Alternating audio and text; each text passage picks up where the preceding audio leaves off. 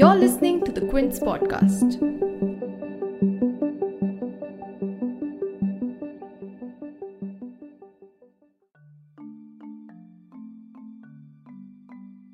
For the past few weeks, the controversy over the wearing of hijab by students has rippled across coastal Karnataka, with multiple incidents now taking place, the issue reaching the High Court and even drawing global attention. The hijab row has been gaining strength ever since six Muslim girls were denied entry into their classrooms at a government pre-university college in Karnataka's Udupi for wearing the hijab. But this quickly turned communal after a group of boys sporting saffron shawls went to protest against these girls attending classes wearing hijab. In another viral video, female students wearing saffron shawls could also be heard chanting Jai Shri Ram in an act of protest against the wearing of hijab. However, the action taken by the state government and the Karnataka High Court recently has drawn the biggest criticism. In today's episode, the Quint South Bureau Chief Nikhila Henry joins me from Udupi to talk about how this controversy started, how it is connected to the politics of the state, and what's the ground reality at the moment. Later in the episode, you'll hear from Vakasha Sachdev, the Quint's legal editor, to get a breakdown of the state government's order on the issue and the interim order passed by the Karnataka High Court.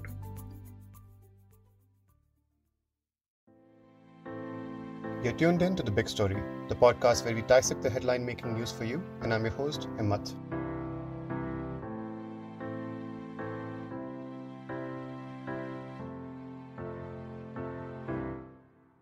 We first speak to Nikhila Henry, the Quint's South Bureau Chief, who has been reporting on the ground from Udupi on this issue. So, uh, Nikhila, first, can you speak about the situation on the ground at the moment? Uh, like, how is it going through and reporting this issue as well? And what are your, your conversations also with students, with colleges? The ground situation right now um, is largely peaceful, at least in Udupi and uh, surrounding areas, basically the Udupi district, and also several other districts in Karnataka where protests were held um, uh, for a ban on hijab. Uh, those protests have kind of died down since uh, the government declared a three-day holiday for colleges. And now with uh, the High Court um, upholding, uh, you know, a ban on uh, mm-hmm. religious clothing in these institutions, uh, that situation is likely to stay calm for a while because uh, of the sheer absence of uh, hijab-wearing Muslim women in classes.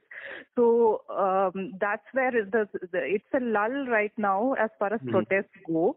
Um, uh, but the underlying communal tensions uh, still remain, um, yeah. and that that's something uh, you know we need to see whether that will actually explode later on. So, can you also speak about Karnataka being a hub of communal issues now? Because is this something new, or is this something which has always been uh, like a part of Karnataka's history?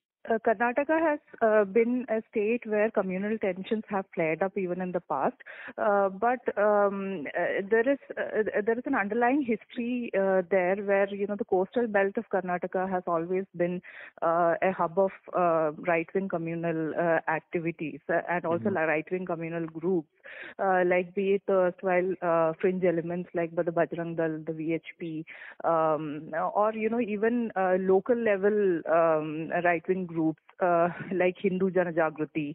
Mm-hmm. Uh, so these groups uh, have always had cadre strength uh, and also uh, a virtual kind of uh, you know emotional support uh, for their causes on ground.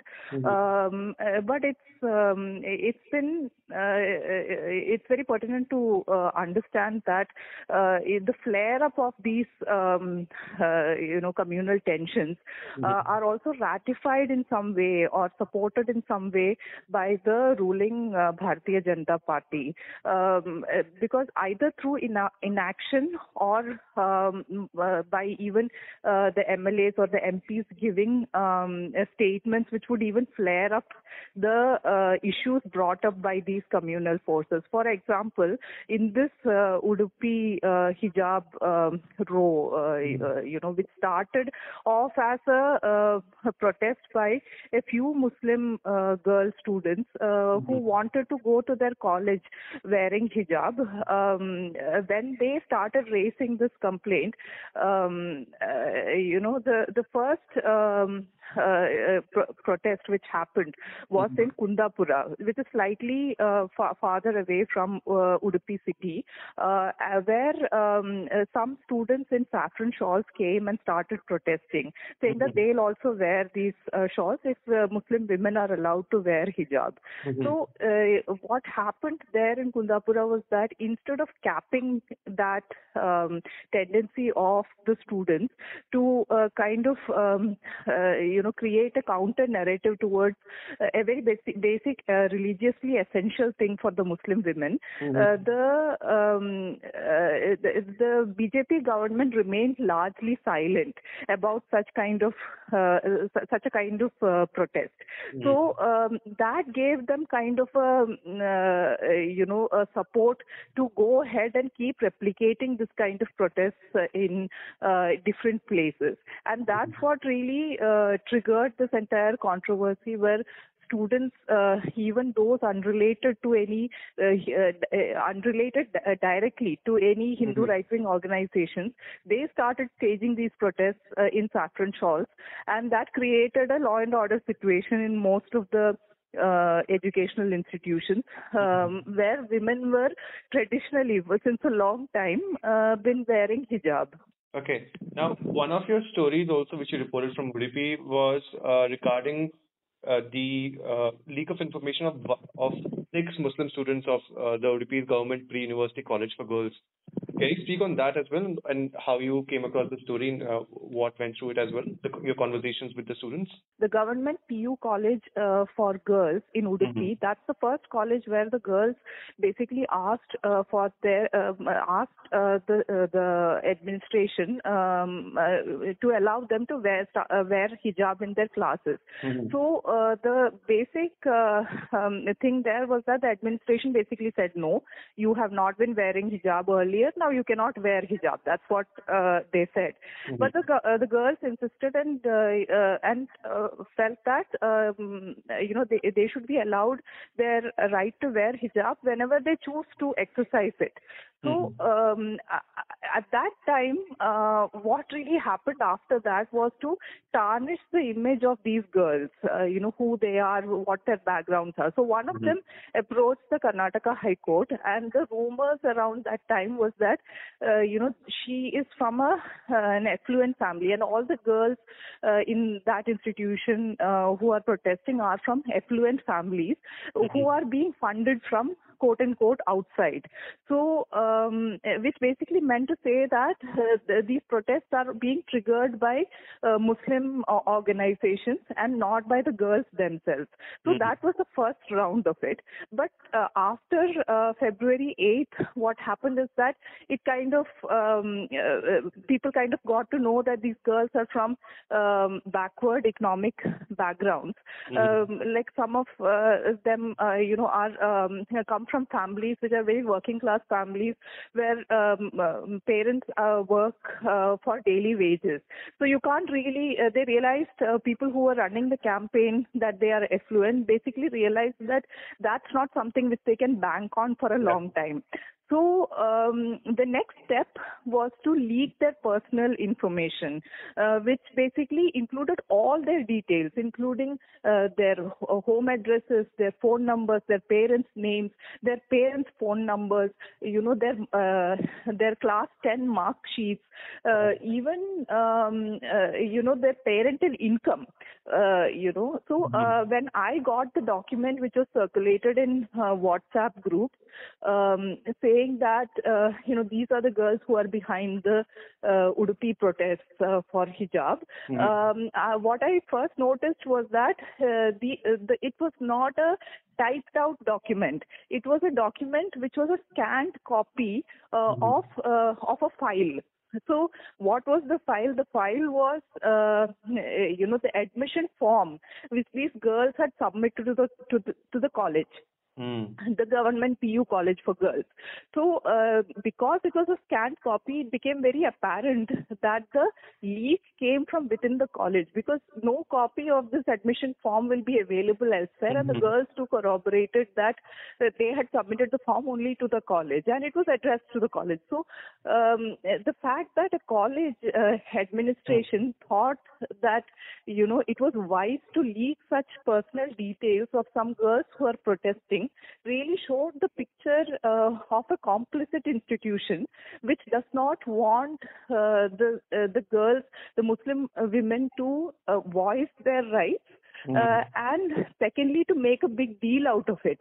Uh, yeah. So uh, the attempt, um, so it, to, to some to, to some extent, the people who are uh, who are circulating such messages about these girls, they are um, you know the third parties who are not involved either with the government or the college. Mm-hmm. You know, I mean, they could be fringe elements. They could be people who are extremely communal uh, to even uh, realize that you know uh, to even. Um, uh, to the hilt perhaps, but uh, the fact that a college administration basically thought that it would be wise to do something like this mm-hmm. um, made me realize that uh, the institution which is run by the government, which is the B J P government mm-hmm. in uh, in Karnataka, is actually complicit in this uh, matter.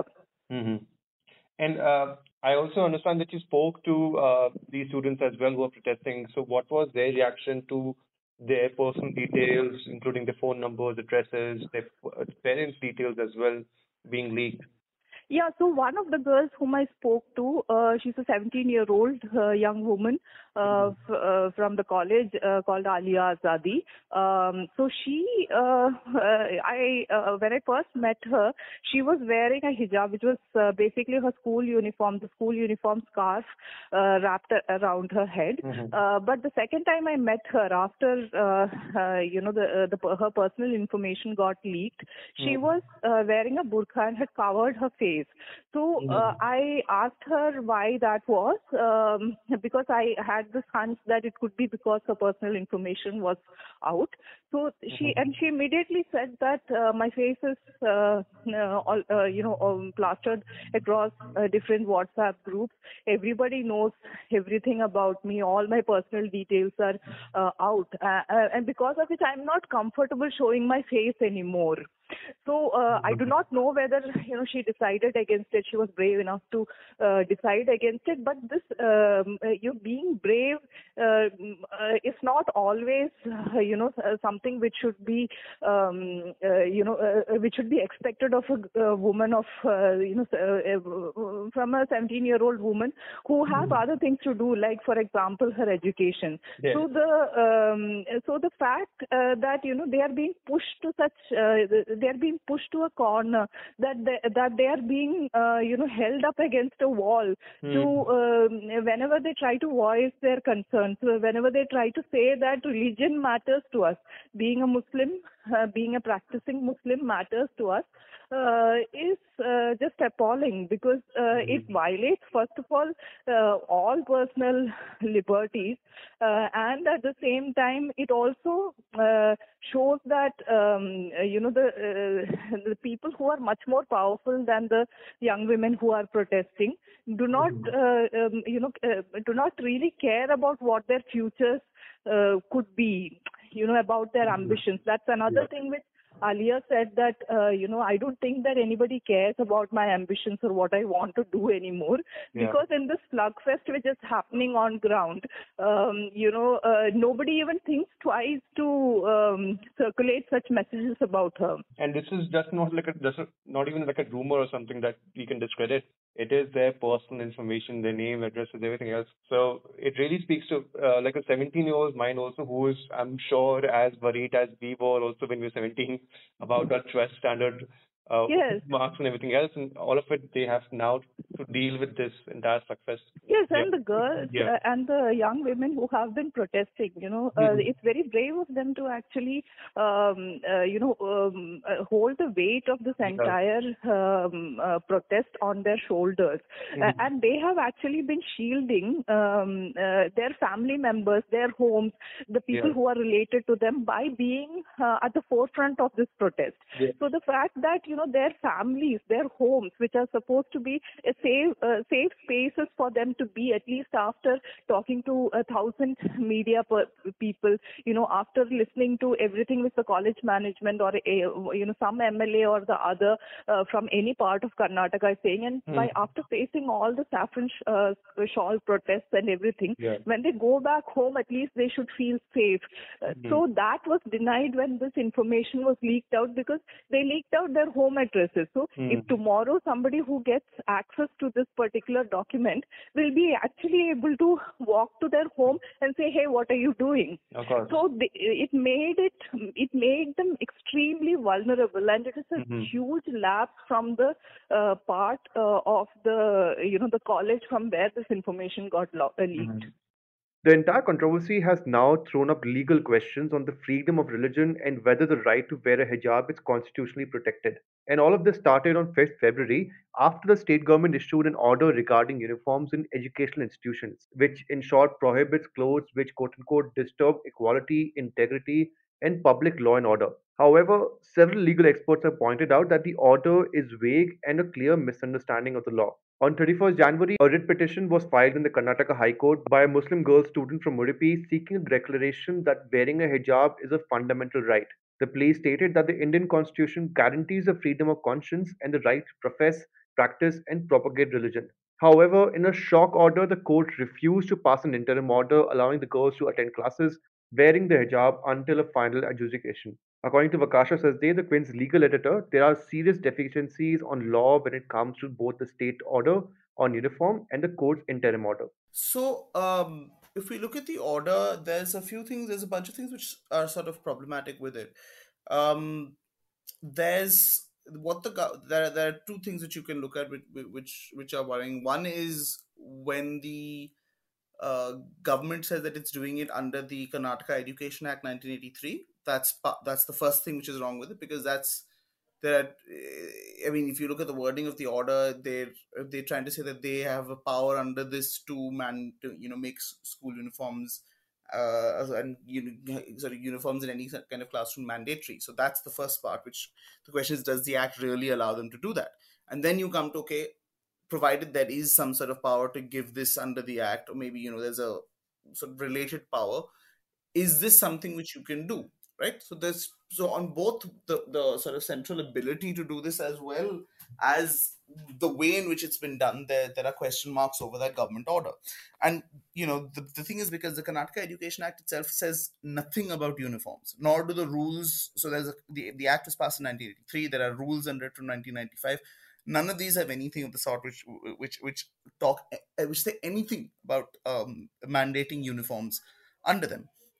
And, um, you know, there is a thing that they can pass, the government can pass directions uh, to facilitate, you know, which are necessary or expedient for the uh, for the act. But like having a uniform doesn't quite fit within any of the purposes of the act. The purpose of the act is to facilitate education. It's to ensure that you can have that in the state of Karnataka. So, you know, I mean, to, to try and even say that, okay, under their power to issue directions, they could do this, even that is questionable. And, you know, that's something which is going to be argued in the legal matters, which is now going forward as well. Now, the second part of it is, okay, what does the order itself say? Does the order say something which is, you know, let's say, which which is within the scope of what the government could do? And and once again, the answer is that what the state of Karnataka is saying in its in its government order just seems really weird. You know, it's it's saying stuff like, okay, they have to be, you know, that you have to follow the uniforms which are prescribed, where there's no specific uniform prescribed. You have to make sure that you don't wear any clothes which affect unity, harmony, integrity, uh, which, I mean, in what world does wearing a set of clothes become, you know, an incitement to public order? They use the term public law and order, which must not, uh, you know, which, which don't harm public law and order. I mean, where, in what way can clothes themselves do it, right? Okay, maybe if you're wearing a shirt and go and commit genocide against a particular group, you know, that's pretty much the only way in which wearing a set of clothes can be incitement to violence, which is what you need to be able to try and commit a public order offense.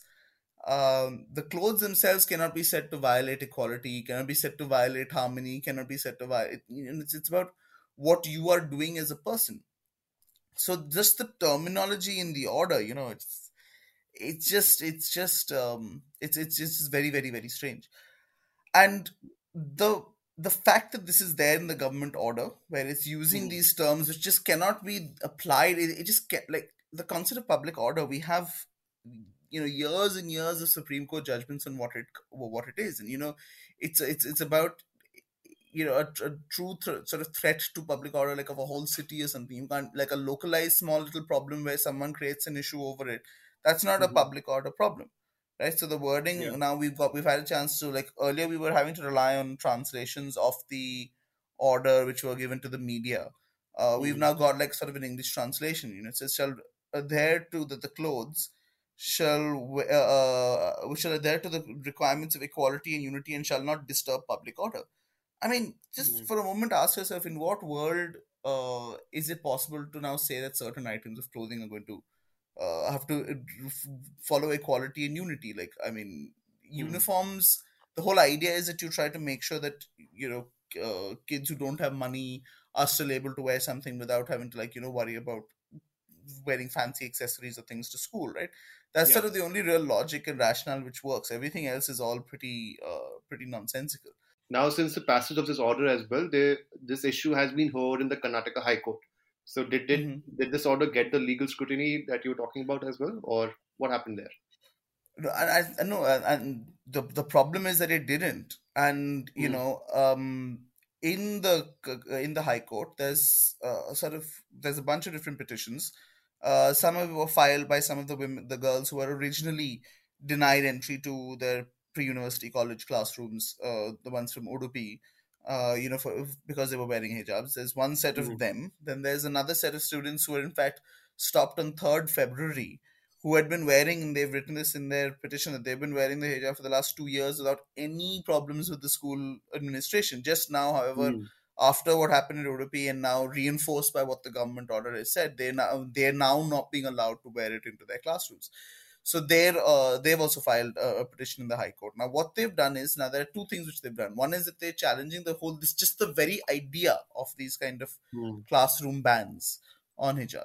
So they're challenging yeah. that, saying that this is a violation of the right to privacy, right to uh, freedom of expression, but most importantly, it's a violation of their right to uh, practice their religion and faith, um, mm. you know, which... While, again, I mean, obviously, you can't say that your religion allows you to do anything you want whatsoever. You can't say, oh, I'm allowed to commit murder, or I can ignore the criminal law because of that. But, mm-hmm. you know, where you have a certain, where you're talking about things which are personal choices and personal decisions for your own self, um, as long as you're not obviously uh, doing, you know, affecting anyone else, you are allowed to practice your religion as you want it, you know, under Article twenty-five mm-hmm. of the Constitution. And now the thing is, obviously, if there's a conflict between something where the state is trying to do something with, this, with a particular social objective, uh, you know, like trying to improve equality or unity or whatever, uh, yeah. the state can obviously t- there are there are restrictions which can be imposed on your right to practice religion, but like not on something which is an essential religious practice, right? Unless mm. obviously, you know, that essential religious practice is supposedly you going and knocking off someone's head. It doesn't work yeah. like that. But the thing is now, so that's that's one end of the argument which is there. Um, there's also, again, uh, a challenge in one of these petitions to the government order on the same lines which we've discussed, right? Is there mm-hmm. scope for the Karnataka government to actually even pass this order? What does it actually do? Is what does does does the text of the order even make sense? Mm-hmm. Because, you know, arguably, and this is something which senior advocate Sanjay Hegde told us, and now he's in fact arguing it in the High Court as well. Uh, he had told it, told this to us for the article which we which we'd done. And he pointed out that, you know, look, if you look at the wording of the order, it's uh, it doesn't specifically ban hijabs or whatever, right? So mm-hmm. if you just take it as it is, then it is, it's actually kind of meaningless if you take it purely on its own wording, because it doesn't really make any sense. It doesn't really ban any mm-hmm. hijabs. It doesn't really ban any I- item of clothing, because no item of clothing can be violating equality or unity of public order, right? As we as we mentioned mm-hmm. earlier. So. It, on the other, but it now, if it is used to say, oh, you can't put this headscarf on, or you can't do that, then it's, it starts to become unconstitutional then, because then you're infringing on the rights without that being, without the order itself expressly making that comment. So these are the things which are being raised in the High Court, but, mm-hmm. and, and there is let's be clear, there is a, going to be some amount of debate over this issue, because the Kerala High Court had in twenty sixteen said that, yes, the wearing of a hijab for a Muslim girl is a um, is very much part of their essential religious practices. Therefore, it allowed girls to wear it uh, who were sitting for like these medical entrance exams, which the Ooh. dress code per se would not have allowed them to go in wearing a hijab. Now, that's what the Kerala High Court said in twenty sixteen. But there are certain other decisions of the court, which of other courts, which don't quite necessarily, which aren't quite on the same page exactly. Like there's one from the from the Madras High Court from two thousand six where it doesn't fi- like hold that, oh no, it's not an essential religious practice, but it it you know it refers to certain commentary on the Quran and things which which which say that it is not a, a full-fledged uh, religious practice, uh, essential religious practice for for Muslim girls. So there mm-hmm. is a certain amount of debate over what's to be done here. So okay. yes, the court's going to have to take its time to hear that. And you know that's why a single judge of the Karnataka High Court was hearing it earlier. He then referred the matter, so it's being heard now by three judges, what's called a full court, full bench of the uh, of the High Court, uh, headed mm. by the current Chief Justice of the of, of the Karnataka High Court. Now, what the problem with, of course, the way the the Karnataka High Court has dealt with it so far is that they've not passed an interim order protecting rights till the court makes a decision. They have mm-hmm. passed an interim order, but it's actually gone entirely the other way, and it's absolutely shocking that it's done that. What they've said is that, uh, I mean, the text of the order was finally released today after uh, it had been uh, sort of mentioned yesterday by the judges, where they are saying, where they've asked, and I'm going to quote here, that pending consideration of all these petitions, we restrain all the students, regardless of their religion or faith, from wearing saffron shawls, bhagwa, scarves, hijab, religious flags or the like within the classroom until further orders. Now, this mm-hmm. is supposedly being done to uh, ensure, you know, peace and tranquility and no and no, and no public order problem. But it beggars belief that the court has compared all of these things uh, in a similar way and passed this blanket order. Because now this blanket order, if it goes, potentially means, you know, you can't even have sick boys wearing a pagdi or a turban to, yeah. to, to, to, to the classroom, right? Because it says anything which... religious flags or the like. I mean, it's so badly worded, it's so vaguely done, and it just casually dismisses something which these girls, uh, uh, you know, consider to be mm-hmm. integral to their faith. Now, you and yeah. I don't have to agree with it, and the court is going to make a final determination where they will say, okay, is it an essential religious practice or not? And at that point, then it may just say that, look, you know what, that isn't enough to say that there is an essential religious practice. Therefore, mm-hmm. you know, if you're told by the, by your school or your college not that you can't enter wearing a hijab, you know, you have to comply with what they say. But it is also possible that the court could hold the contrary, right? If it goes the way the Kerala High Court did, which had done a fairly decent examination of the case law and the precedent and the law on point, mm. um, what happens then? Then you're saying that during this time, which could take a week, uh, two weeks, maybe even more than that, uh, you're saying these girls then have to choose between their freedom of conscience, right, and what mm. they believe to be integral to their dignity, and going to to, to, to school or, or college to go actually to being to attending their classroom. I mean, it's the, the, what senior advocate Devadatt Kamath, who was representing, um, you know, uh, one of these groups of girl students. He he argued this is a suspension of their fundamental rights, and that's that is exactly what it is. And it's shocking yeah. that a high court, you know, is is is doing this because. Okay, look, maybe if there hadn't been extensive arguments before it on the need for an interim order, uh, okay, sure, right? Or if mm-hmm. it, a prima facie case for how this is this is a violation of these girls' fundamental rights hadn't been made out, okay, one would understand. But, you know, the arguments by Sanjay Hegde, uh, you know, and, and these were not just things made in, behind closed doors. These were live-streamed yeah. on the Karnataka High Court's YouTube, webs, uh, YouTube channel.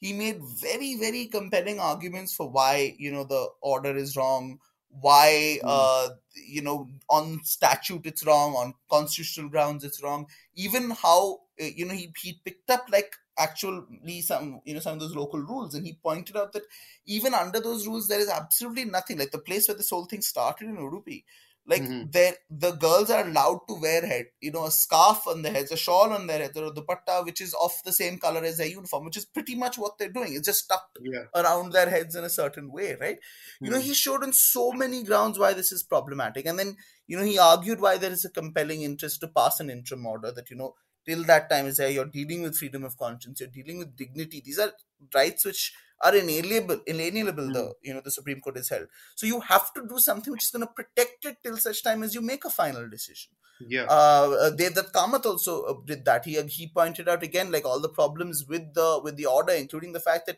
it actually, the order makes claims about the law. It claims mm. that there is, you know, that the law, that the courts have said that this is not an essential religious practice, even though there is no clarity. It cites like orders which don't even say that.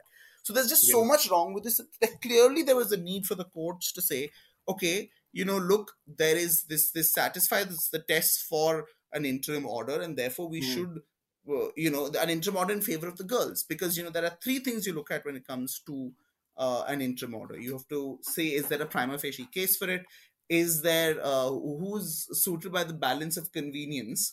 Uh, you know, as in, if the order is passed, you know, wh- who is who's being convenienced, who's being inconvenienced. And then the mm. last thing to say is, okay, if the order is being passed in a particular way, is it going to cause irreparable harm or injury to one set of people? And yeah. in this way, it's, you know, the, the, the on all these grounds, a, a, an order saying, okay, till we've decided we are not going to protect those girls' rights, it fails every single test. You know, because mm. the girls very much have a prima facie case. The court may eventually hold there is no essential religious practices, right? But at the current yeah. moment, the Kerala High Court decision is the most specific and, you know, relevant to the issue, right? So they have mm. a prima facie case based on that. The balance of convenience, who is being inconvenienced by these girls continuing to wear this, right? Like, yeah. it's not as though other people are being forced to do it. It's any yes. student objecting to them wearing it is not doing it because they are being harmed. You know, so th- there's absolutely no, you know, the, the balance of convenience is very, very much in their favor. And in yeah. fact, if it is eventually held, as these girls are claiming, that this is integral to their freedom of conscience, to their right to practice their religion, to their identity, to their dignity, no matter how many days, even if it's just a few days that you're stopping them from doing that, that is ir- irreparable harm and injury, right? Yeah. You're literally forcing them to choose between their education and their faith without having got a final determination on what their faith says. So it's... Mm-hmm. Every single legal ground, every single logical ground. I mean, yeah. we know what we is also, going on, uh, like right?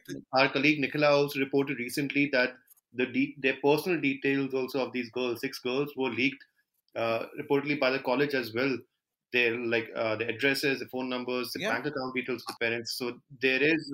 The thing is, yeah. it's there's so much bad faith yeah. here. There's so much bad faith here. What is being done is a clear communal attack. It's so obvious mm-hmm. from what's happening. Like, the court expresses its concern over, oh, there's, there's you know, protests and there's problems happening and the students should be going back to their classroom. I mean, who is causing yeah. this, right? It's not, these girls have at no point caused this problem. Mm-hmm. They are not the ones who have gone out heckling other yeah. students. They are not the ones who have stopped kids attending classes. They are not the ones who have been... who have, you know, vandalized school property and gone and hoisted, mm. like, their religious flags at, at schools. They are not the ones doing mm. this, right? So what is instead, you what the order actually does is it is rewarding those who have done this against the girls. It is rewarding those who have created the public order situation mm. and instead threaten the girls. This is not what a court of law is supposed to do. A high court is supposed to be a constitutional court. Our constitutional courts are supposed to be what they call sentinels and the qui vive. It's a Latin term which the Supreme Court recognized back in the fifties, that this is, you know, it's it's essential for the courts, the constitutional courts, right? Your high courts and the Supreme Court to, you know, take an active role in protecting the fundamental rights and stopping them from being damaged and, and you know, stopping any way in which this, you know, people are unable to exercise mm. their rights. All these grounds, the Karnataka High Court has, it's it's, I mean, we normally try to be reserved and careful yeah. when, you know, we're talking about judicial orders. This just doesn't mean... And, and you know, the worst part is, if the order had at least addressed all the points made by Kamath, by Hegde, mm. by, you know, the petitions, maybe you could say, you know what, maybe I disagree with it, but, you know what, on law, they've mm. they've got it right. But they've done nothing. The order... Like, it, it basically looks like the, the, the High Court, the Karnataka High Court Chief Justice had already made up his mind before listening to what these guys had to say and just bulldozed that at the end mm. of uh, at the end of the day. Without any, there's no acknowledgement or recognition of the arguments made by them and, and, and, and arguing around that. Like, arguing around what they've pointed out, the irreparable harm and injury and everything. Nothing. Mm. Like, I mean, and if you heard the, the, the Chief Justice yesterday in court, he literally, he is just like, dismissing, no, no, no, no, it's just a matter of days. Yeah.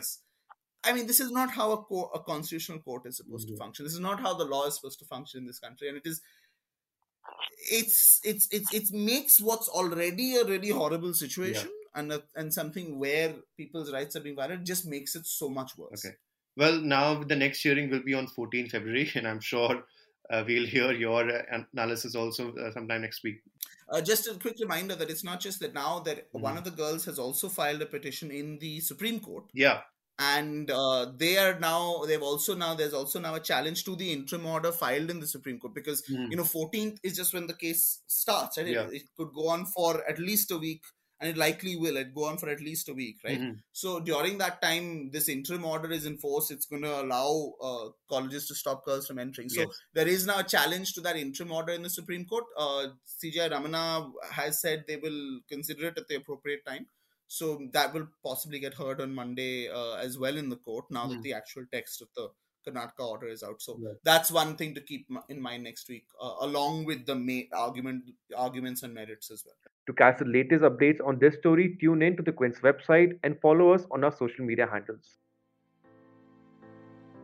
If you liked listening to this episode, please subscribe to The Big Story for episodic updates.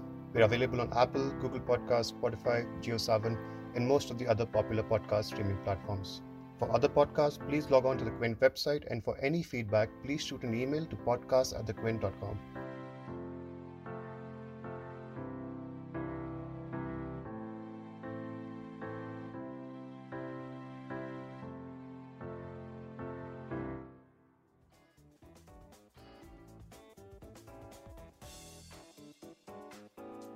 Thanks for listening. Log on to the Quint's website and check out our other podcasts.